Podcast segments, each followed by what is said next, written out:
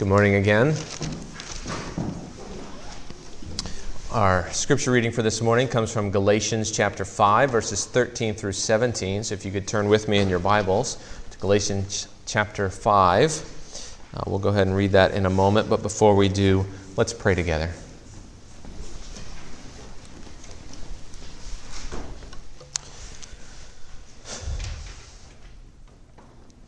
Our Father, we, uh, we come to you and we do long for Christ to be in everything that we do, everything that we think, everything that we say. We long for Christ to be uh, not just in our every thought, but in our every reaction, uh, Father, even when we don't have time to think. Father, our every action and motive. And uh, we pray that um, all that we do and think and say would be shaped by the cross so we come to you, Father, asking for you to be at work in our hearts, uh, to transform us, uh, to transform us into the image of your Son. And we pray that you would be at work uh, to that end by your Spirit now. We pray that as we read your word, as we hear your word, as we think about your word together, we pray that your Spirit would be at work, applying your word to our hearts, and drawing us closer to you. We pray these things in Jesus' name. Amen. Galatians chapter 5, verses 13 through 17. For you were called to freedom, brothers. Only do not use your freedom as an opportunity for the flesh, but through love serve one another. For the whole law is fulfilled in one word you shall love your neighbor as yourself. But if you bite and devour one another, watch out that you are not consumed by one another. But I say, walk by the Spirit, and you will not gratify the desires of the flesh. For the desires of the flesh are against the Spirit, and the desires of the Spirit are against the flesh. For these are opposed to each other to keep you from doing the things you want to do.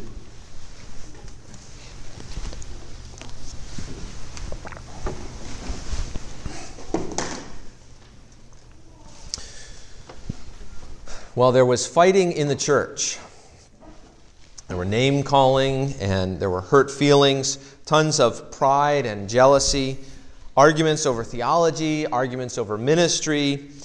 It was so bad that you could say that the members of that church were biting and devouring one another. They were destroying the church. They were misusing their freedom in the gospel. And which of us, sadly, has not experienced something similar? Uh, whether conflict in the church or conflict in our families, conflict with our friends, conflict in our communities, conflict in our workplaces. Well, to this people embroiled in conflict, Paul says, For you were called to freedom, brothers, only do not use your freedom as an opportunity for the flesh, but through love serve one another. Paul says, You, you were called to freedom. Uh, this freedom is the, really the content of the first four chapters of the book of Galatians. We've been looking at it again and again uh, throughout the past few months. Uh, the, the, freedom of the gospel is that while there's nothing you can do uh, to save yourself from God's wrath, there's nothing you can do to, to make yourself righteous before Him, there's nothing you can do to make yourself right with the Father. Jesus has done what we could not do. He has freed us from the condemnation of the law, He's freed us from the guardianship of the law. So, therefore, you are free, free from the penalty of the law, right? Free from the Mosaic law, free from any law that promises you position or pleasure, status or satisfaction. Uh, you don't have to work to, to make or to prove your value. Uh, your value comes from Jesus and his work in the cross. Your worth comes from Jesus' work. That's not our main point today. It's something we've been talking about for weeks, but it's an important point. It's important background to what we're going to look at this morning. And of course, if you don't get that, if that's confusing to you, right, come and talk to me and we can talk more about that. Notice uh, the rest of verse 13. Uh, there's a, a common response to freedom uh, if, well, if nothing that I do saves me, uh, but I'm saved through Jesus, well, that means that I can do anything I want. And uh, in a sense, Paul's answer is yes, you can use your freedom as an opportunity for the flesh, but don't do that. Uh, and then he, he gives this command, right? Rather, through love, serve one another. See, while we're not under the law as a way of making us uh, making ourselves right with Jesus, right with our Father in heaven, uh, we are called to love, which fulfills the law. And you see the problem, though, in verse 15. Uh, the Galatians are supposed to be loving one another, uh, but they are destroying one another. They are, uh, maybe it's over doctrine, maybe it's over ministry, uh, maybe it's over personality issues in the church, whatever it is, uh, they are biting and devouring, as is sadly so often true in the church of Jesus. Well, in Galatians chapter 5, verses 16 uh, through really 26, Paul begins to deal with this problem. Right? He, he both describes our condition and he prescribes how we are to respond, how we are to deal with it. So there's both description and prescription. Uh, he answers the question, uh, the questions, what's wrong, right? What's the problem here? What's really wrong? But he also answers the question, what are we to do about it? And this week, we're really going to focus uh, more on the diagnosis, right? Or even just the first step of diagnosis. Uh, so there'll be more to come as we move through the text in, in the following weeks. So, diagnosis this week, prescription in the weeks to come. Uh, this week, we're going to just look at what's, what's wrong. Right? What's wrong? What's the problem? And then in the future, we'll look more at what we're going to do about it, what we need to do about it. And so, this sermon in some ways may seem incomplete, may seem sort of lopsided. Uh, that just means you have to come back next week and get part two, right? So, um, uh, this week, what's, what's wrong. And you can see our outline in the bulletin, uh, on the back of your bulletin. Three points uh, a battle within, a battle with the flesh, and a battle over desires. A battle within, a battle with the flesh, a battle over desires. Uh, so, first, we'll talk about this battle within. Uh, what's, what's our diagnosis when we think about our struggles? What would you say is wrong with the Galatian church? There were lots of problems, right? Um, false teachers had snuck in. Uh, they were going directly against Paul's teaching. They were about to lead certain people astray. Of course, with the false teachers came division and disagreements. People take sides, right? Some go with the false teachers, some uh, stick with Paul. People start to fight and argue. We all know how fighting often goes. Uh, first, you have kind of a civil disagreement. Uh, you're polite about it. Then you start murmuring behind people's backs. Uh, the Bible calls that gossip, right? Uh, eventually, there's name calling, maybe accusations of heresy, allegations that someone's going to destroy the, to destroy the church. Uh, there's bitterness and anger, maybe even physical fighting at some point. Um, it's sad, right? If you Google physical fighting in the church, you get all of these pictures, right? Not just, not just articles, but like photographs and videos uh, of physical fighting in the church. One was like fight, fist fight breaks out over Lord's Supper, right? Um, it's, it's real, right? We, we, that's, that's where we go. That's where we go often by nature. What's the problem? Is it the false teachers? Uh, if they hadn't come, the church would have stayed together. Is it the teaching itself? Is it the lies that they have been hearing? Uh, it, it was that which led certain people astray. It was that which brought division in the church. What do we tend to do when we experience conflict? What do we normally do? We point fingers, right? It's his fault. Uh, we, we play the blame game, right? That, that was Adam's position from the very beginning. God comes to Adam. He says, Adam, what have you done? Uh, did you eat of the tree that I told you not to eat from? And what was Adam's answer, right? You all know it. The woman you put here, she made me do it. Adam blames the woman and God in one short sentence. It's everybody's fault but mine. The woman you put here. Uh, we have this habit of locating the source of our problems outside of ourselves. Um, if I got upset with you and was a little short with you, well, it was because I was having a stressful day. Uh, if one kid makes fun of another kid on the playground, it was because all the other kids were making fun of him too. If you ask one little boy why he hit his brother, the answer is always something outside of himself. Well, he wouldn't let me play with that toy. He made a face at me. He hit me first. Not that I've ever heard any of those excuses in my home. When we see a problem, right, the first thing we do is assign blame to someone else. Here's the second thing we do, right? Sometimes there's no place for us to hide, right? There's nobody down the ladder to blame. We've been caught and called out. Uh, you know, two spouses maybe, they get in a fight, they get in lots of fights. Eventually, finally, they go to counseling, right? They're tired of the yelling and the screaming and the name calling. And, and what do they need? What, what do many people, what will many counselors give them? Uh, oftentimes, uh, they will receive certain communication skills, right? You need to learn how to communicate better. And uh, pointers on how to talk nice, right, to one another.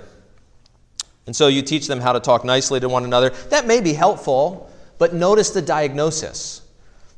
They did something wrong, and they just need to change what they did. Right? They just need to change the way they're doing it. And the focus is, is on what is done and doing differently. Um, this is what we do when we have a problem. We try to blame someone else, and if we can't do that, we just focus on behavior and how we can do things differently next time. Well, uh, Paul has no time for this. First, and maybe the most important point this week, uh, look at verses 16 to 17. But I say, walk by the Spirit, and you will not gratify the desires of the flesh. For the desires of the flesh are against the Spirit, and the desires of the Spirit are against the flesh, for these are opposed to each other to keep you from doing the things you want to do.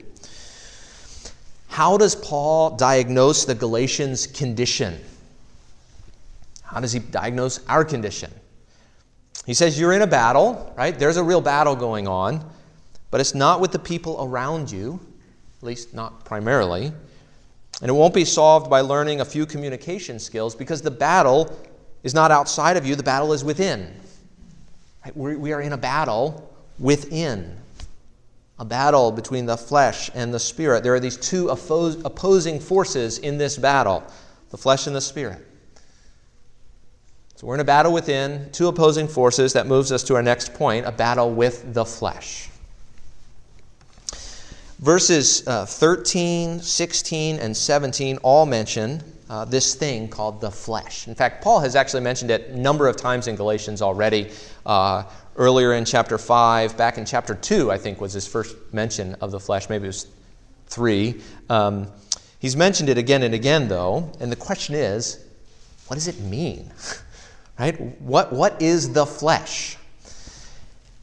And uh, flesh is one of those words with a pretty broad range of meanings, right? Uh, we were singing a hymn, I think, this morning, one of the hymns, and I talked about space. And I thought space is one of those words too. M- many words have a broad range of meanings, but the word space, right? We're in a space right now. This is space. But when we sung it this morning, we were talking about outer space, I think, right? It was space out there, right?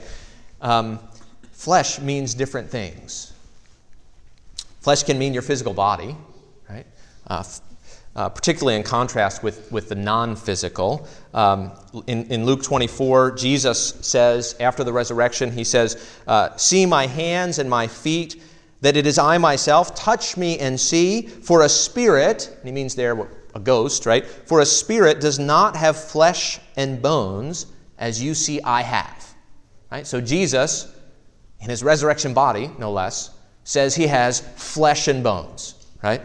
Um, so flesh can mean the physical body. Flesh can mean really more human more generally in the scriptures. Um, in John 1.14, where it says the Word was made flesh, it, it means more than simply Jesus took on a body, uh, though it includes that, but it means he became a, a human being, right? Jesus became a, a man. Uh, flesh sometimes refers to distinctions in the body, right? So, uh, distinctions in the physical body itself. So, uh, Jew versus Greek is a physical distinction. Um, in Romans 11 14, Paul talks about my fellow Jews, and yet actually the phrase is literally, he uses the phrase my flesh. It doesn't say my fellow Jews, it says my flesh. That's the way he refers to his uh, ethnically similar people. Uh, so uh, the Jews are Paul's flesh in a way that the Gentiles are not. So flesh is kind of the, the realm in which we make these kinds of distinctions. Uh, ethnic kinds of distinctions. But it's not just distinctions in the body, uh, but also distinctions in the world more generally. So 1 Corinthians 1.26, Paul says, For consider your calling, brothers. Not many of you were wise according to worldly standards. which again is literally according to the flesh. Not many of you were wise according to the flesh. Not many were powerful. Not many were of noble birth. And so, rich versus poor, or smart versus dumb, or pretty versus plain, right? These are all distinctions in the flesh. They're, they're not necessarily physical distinctions, though some are, but they're real distinctions in this world. Uh, they're, they're not distinction, the distinction, however, between the holy and the common, or between rebellious and obedient, or trusting in Jesus versus trusting in self. And so, while they are distinctions, real distinctions, uh, they're not the kind of distinction that matters most to God. Um, they're distinctions within this life, distinctions, quote, in the flesh, distinctions that are not bad, right? They're, they're not bad, not better, not worse, um, depending on what we do with them. So the flesh has to do with the physical world, uh, but sometimes it has to do just with the human world more generally, uh, human distinctions within the human world. Um, the flesh also can be used, therefore, to talk about human, what is distinctly human, versus the divine. Right? So when Peter figures out Jesus' identity in the book of Matthew, Jesus says, Flesh and blood has not revealed this to you, but my Father who is in heaven. Right? So flesh there is the human, versus the divine. Uh, in this sense, flesh often means human weakness. Human weakness versus divine power. So there's uh, that famous verse in Isaiah 40 a voice says, Cry, and I said, What shall I cry? All flesh is grass, and its beauty is like the flower of the field. The grass withers, the flower fades when the breath of the Lord blows on it. Surely the people are grass. The grass withers, the flower fades, but the word of our God will stand forever. Right? So, flesh, human weakness, as opposed to God's power. Or even Matthew 26, 41, we could debate what spirit means in this passage, but Jesus says, Watch and pray that you may not enter into temptation. The spirit is willing, but the flesh is weak. So, again, a contrast between the, the, the weakness of the flesh versus the power, maybe, of the Holy Spirit, even in that passage. And why are we going through all of these different distinctions in, in, what the flesh means? I think in part because um, we either just gloss over it when we read it or we, we don't understand what that word means. Um, but what's interesting is up to this point, all of those things we've talked about, uh, the flesh, however you define it in any of those things, is not sinful up to this point. Right? None of those things we just talked about are sinful. Physicality is not sinful. Uh, distinctions in the world are not in and of themselves sinful, right? Distinctions aren't sinful. Um, being human versus being divine is not sinful, right? Intrinsically, it's not sinful to be human. Um, Adam, when he was created, was not sinful, right? Jesus was not sinful. Uh, even human weakness is not sinful. We may not like it, right?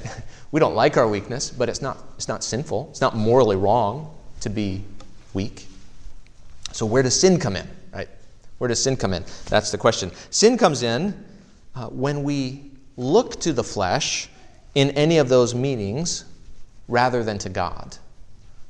When we focus on the flesh rather than on God. So, so the flesh stands for that which we rely on as opposed to God, or that which we trust in as opposed to God, standards that we hold as opposed to God's standards.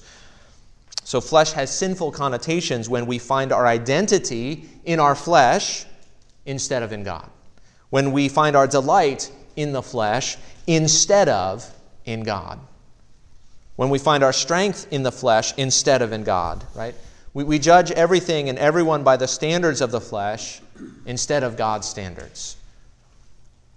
So, one writer said the flesh is Paul's term for everything outside, uh, aside from God in which one places his or her final trust.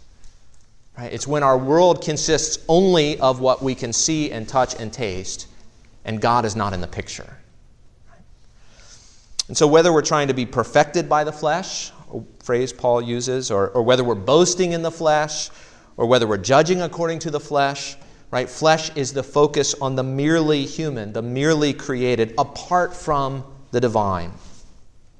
Our flesh is our, broken souls that have turned away from God and turned in on themselves. And here's what we see what's right in front of us. And we can't see beyond that. And you can see maybe why, why living according to the flesh might lead to biting and devouring, as Paul describes.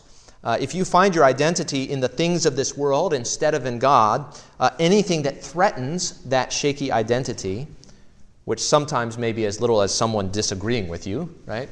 Anything that threatens that becomes an enemy.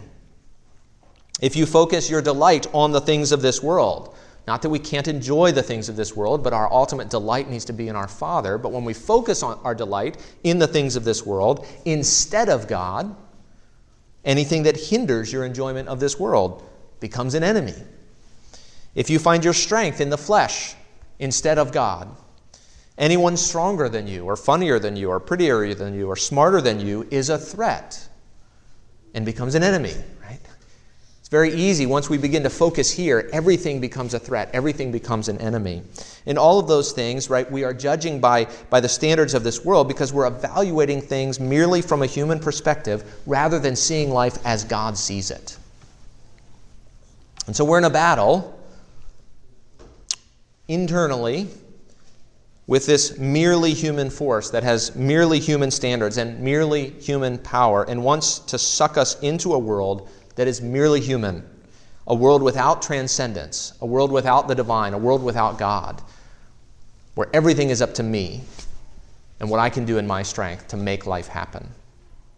So there's a battle within, a battle with the flesh, a battle over desires.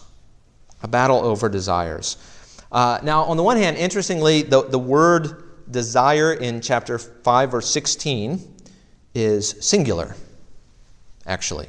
Uh, if we walk by the Spirit, we will not gratify the desire of the flesh. You see that reflected in the King James Version or the New American Standard Bible. They both have it as singular. Um, then, verse 17, uh, the word desire is a verb, right? The flesh desires against the Spirit, and the Spirit against the flesh. And so there is this singular desire of the flesh against the Spirit, Paul says. Um, uh, because of our fallenness, right, our now natural inclination is against God and His Spirit. Uh, we don't want to submit, right? We don't want to follow. We don't want to humble ourselves. We don't want to depend uh, upon God. We don't want to delight in the Spirit. Our taste buds have grown used to bitter food. We don't like the sweetness of the Spirit. Right? Our eyes have grown used to the dark, and we cringe from the light of the Spirit. But the way that manifests itself, that singular desire against the Spirit, uh, it manifests itself in desires plural that oppose one another. So in Ephesians chapter 2 verse 3, Paul talks about the desires plural or the passions of the flesh. James 4 1, we read about our passions plural that are at war within us. so it's fair to say that, that the desire of the Spirit, the desires of the Spirit are against the desires of the flesh, right? These are opposed to one another. And the flesh then has certain desires that come out of it, right? The, the flesh is always self serving because it's all about me and uh, my existence, right? I want peace and quiet at home, right? So I growl at my boys to keep it down. Or uh, I want to get where I'm going really fast because I think I'm that important, so I drive like a maniac, right? Ignoring everyone else on the road. Uh, if you hurt me, right, I desire to get even, and so I, I give you the cold shoulder, right? It's subtle but fleshly. Um, Self serving desires.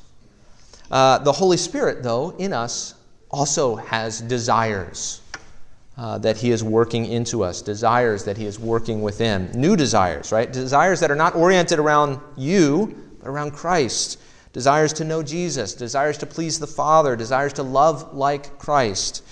So inside of you, there is this battle, a battle of opposing desires, right? The desires of our flesh and the desires of the spirit that he is working within. Okay, so it's important to realize this battle rages on the level of desires. Um, the problem is not outside of us, it's not simply our behavior, it's not simply that we need new skills before we can deal with the battle going on between us and people around us we have to see the battles with those around us come from a deeper war within. So James 4:1, what causes quarrels and what causes fights among you? Is it not this that your passions or desires are at war within you? The real war of the Christian life is fought here on the level of what do you want? What is your heart's desire? Why do you do what you do? What are you hoping to get out of life? What are you afraid of? What are you longing for? The truth is that most of us are a mix, in fact, all of us are a mix of conflicting desires. Uh, there is a, th- this is a sign of the battle that is raging within us. Um, and, and we know we have conflicting desires because oftentimes we, we have a decision in front of us and we really don't know what to choose, right? And we, we wrestle. What should I do here? Should I do this? Should I do that? And we have desires that, that seem to be opposed to one another. Most of us are a mix of conflicting desires. Uh, there's this battle raging within us. Our old man, the Bible tells us, is dead. The flesh has been put to death, but it keeps convulsing. It's like a zombie, right? He keeps putting up a fight, even though he's already dead. Notice the result of this battle in verse 17 uh, we're told it's to keep you from doing what you want.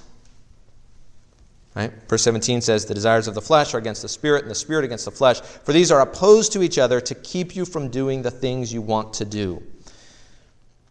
Uh, Paul in Romans chapter 7 uh, says he wants to do good, but sin in him, his flesh, keeps him from doing what he wants to do. At the same time, the Spirit is in us, working in new desires, pushing back against the desires of the flesh to keep us from indulging our sinful nature.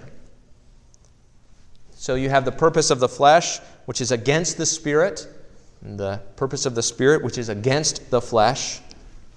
Uh, one writer says, Does the man choose evil? Well, the spirit opposes him. Does the man choose good? The flesh hinders him. And so it would seem from the, this verse that, that the battle is at best a stalemate. And sometimes that's the way it feels. Two forces are opposed within you, right? Two desires, the desires of the flesh and the desire of the spirit. And bang, right? They keep you from doing what you want. The flesh keeps you from the spirit's desires, the spirit keeps you from the flesh's desires. You know, uh, and so you want to get up and read your Bible in the morning, but you really want to stay in bed.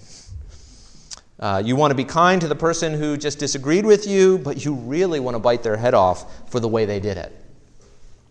Conflicting desires, right? Battling it out. Now, uh, it's not a stalemate.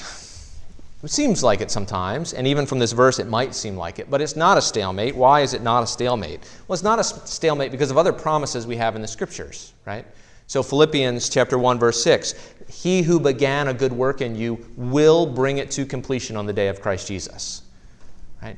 God's not going to leave this as a stalemate and just you, leave us stuck in the midst of this battle. No, God is working in us to, and he's going to complete the work that he began in us. God is at work in you, Philippians 2:13. God is at work in you to will and to work for his good pleasure.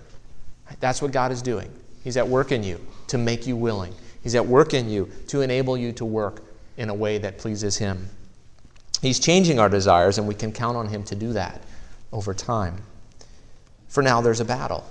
Where is the battle fought? It's fought at the level of our, our desires. Uh, the word for desire here uh, in verse 16 and even 17 uh, is uh, sometimes uh, people talk about it as over desires, right? It's not just the word for desire, but it's, it's over desires. Um, not just desires like, I'd like a piece of chocolate cake, uh, which is a desire that I happen to have frequently, uh, but ruling desires, overmastering desires, right? Inordinate, out of control desires. Desires for things that you can't live without. Your life won't be the same if I don't have fill in the blank.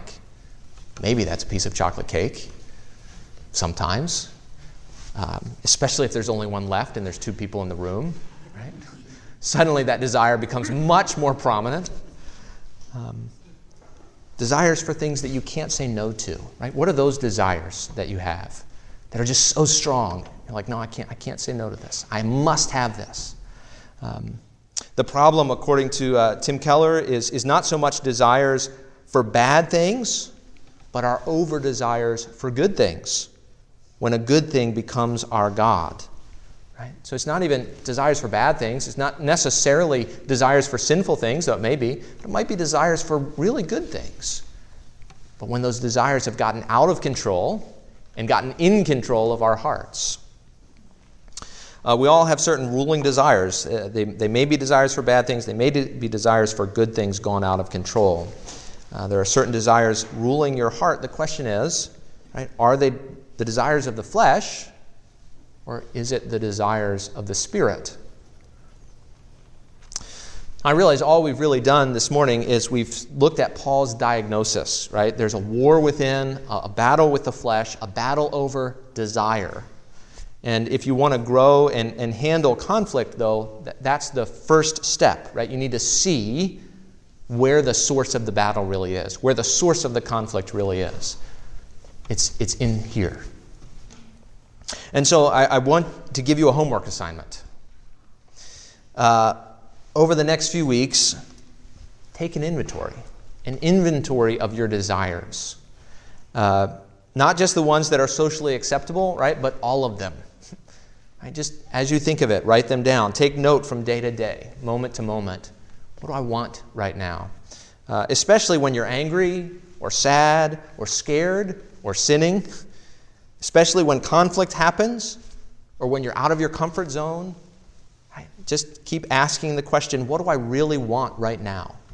What desire has hold of my heart? What is controlling me? And then you can even ask, right? Question two, once you've seen those desires, right? Where is that desire coming from? Is it coming from a deeper desire to please and glorify God, a place of trust and faith, in which case it's a, it's a work of the Spirit, a desire of the Spirit?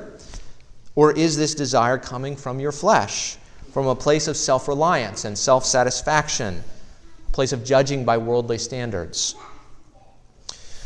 Now, some of us are not very good at noticing what's going on in our hearts. So asking the question, right, what do I want right now, is not, it's not always an easy one to answer.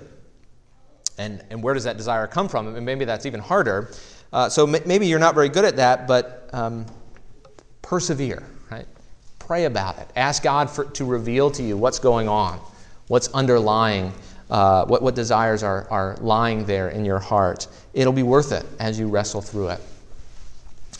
Uh, one time I was uh, picking up pizza for my family on the way home from work, and um, I thought, oh, I'll, pick up some soda too. So I stopped at the grocery store before getting pizza, and uh, I began to get agitated. Okay, I began to get angry. Agitated is the nice word, right? Um, I began to get angry, and um, angry that the store didn't have the soda I was looking for on sale. Everything else was on sale, but not that one. Uh, angry that the other cars were going so slow. Uh, angry, at least a little annoyed at the other people in the pizza shop for existing when I was in a hurry, right? Don't they know I need to get through here like really fast? And so I started asking myself, why am I so angry right now? And, uh, you know, there's always pride, right? That's the obvious one, right? Wanting the world to go my way. Uh, but it seemed to be something more than that, so I just kept thinking about it like, why am I so upset right now? And as I looked, I, I realized uh, that I was worried. I was worried. Um, I was worried that Deborah would be upset that I was taking so long to get home. And uh, we, we were in a hurry that night. We actually had uh, uh, a function to go to uh, after dinner. So I, we sort of needed to get home, needed to eat, and uh, we didn't really need soda. So I made this extra stop, which made it even longer to get home. And I wanted to make Deborah happy. And that seems like a good thing. But where was that desire coming from? It wasn't coming from a place of faith. I wasn't trusting Jesus for life and happiness. I was trusting that if I do everything right, I'll have a good marriage.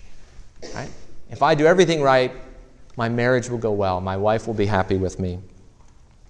And, uh, you know, a desire to please your spouse, that, that's good, but an, an over desire is a desire of the flesh. A, a desire to please your spouse when God's not in the picture, when you are your own Savior and you, you, you must go out and secure your own blessedness. Right? I need to do everything right in order to make my life what it needs to be. Is what I was feeling at the moment. And you can see how that over desire can actually sabotage that relationship with your spouse, right? Because if I come home all angry and defensive, thinking that she's going to be upset with me and making excuses the moment I walk in the door, right, it's a lot likelier that, your attitude when you get home is what is going to put your wife on the defensive.